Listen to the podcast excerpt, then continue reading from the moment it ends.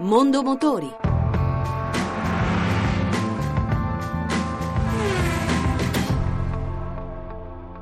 Ford amplia l'offerta dei SUV con Edge, il veicolo off-road ideale e pratico anche in città. Giovanni Sperandeo. Un'unica motorizzazione, 2000 turbo diesel da 180 a 210 cavalli con cambio automatico o manuale. Tre allestimenti, Plus, Titanium e Sport. Prezzi che partono da 46.250 e si arriva fino a 53.750 euro. Ma quali sono le altre caratteristiche di Edge, il SUV di categoria premium che Ford introduce in Italia? Domenico Chianese, presidente Ford Italia. Accanto alla piccola EcoSport, il SUV compatto alla, alla Kuga, che è un SUV di medie dimensioni, aggiungiamo la Edge che è un SUV da 4,80 m, quindi un SUV di dimensioni medio-grandi. Entriamo le prime volte in questo segmento di mercato affollato sostanzialmente da marchi premium, ma ormai anche diversi marchi generalisti ne fanno parte ed è una vettura che già dal 2007 in America viene venduta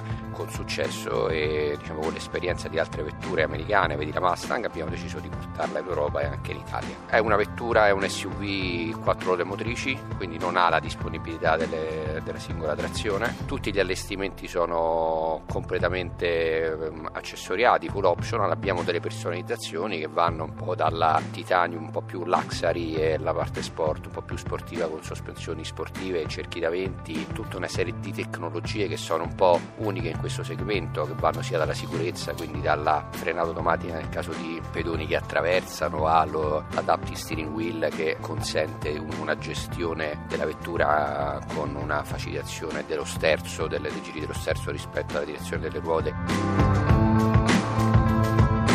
Abolizione del bollo auto, Renzi è disponibile a discuterne. È questa la risposta del Premier alla proposta di legge presentata dal gruppo Fare, ma lanciata da tempo dalla rivista Quattro Ruote. Gli introiti del mancato prelevamento sarebbero sostituiti con un aumento delle accise sui carburanti di circa 15 centesimi al litro. Una soluzione finanziaria, quella ipotizzata nel disegno di legge per la copertura dei costi, che servirà anche a combattere l'evasione dell'imposta che da tassa sulla proprietà passerebbe ad essere tassa sui consumi. Il gettito stimato per il pagamento del bollo auto per gli italiani è di 6 miliardi e mezzo di euro, con una percentuale del 10% di evasione.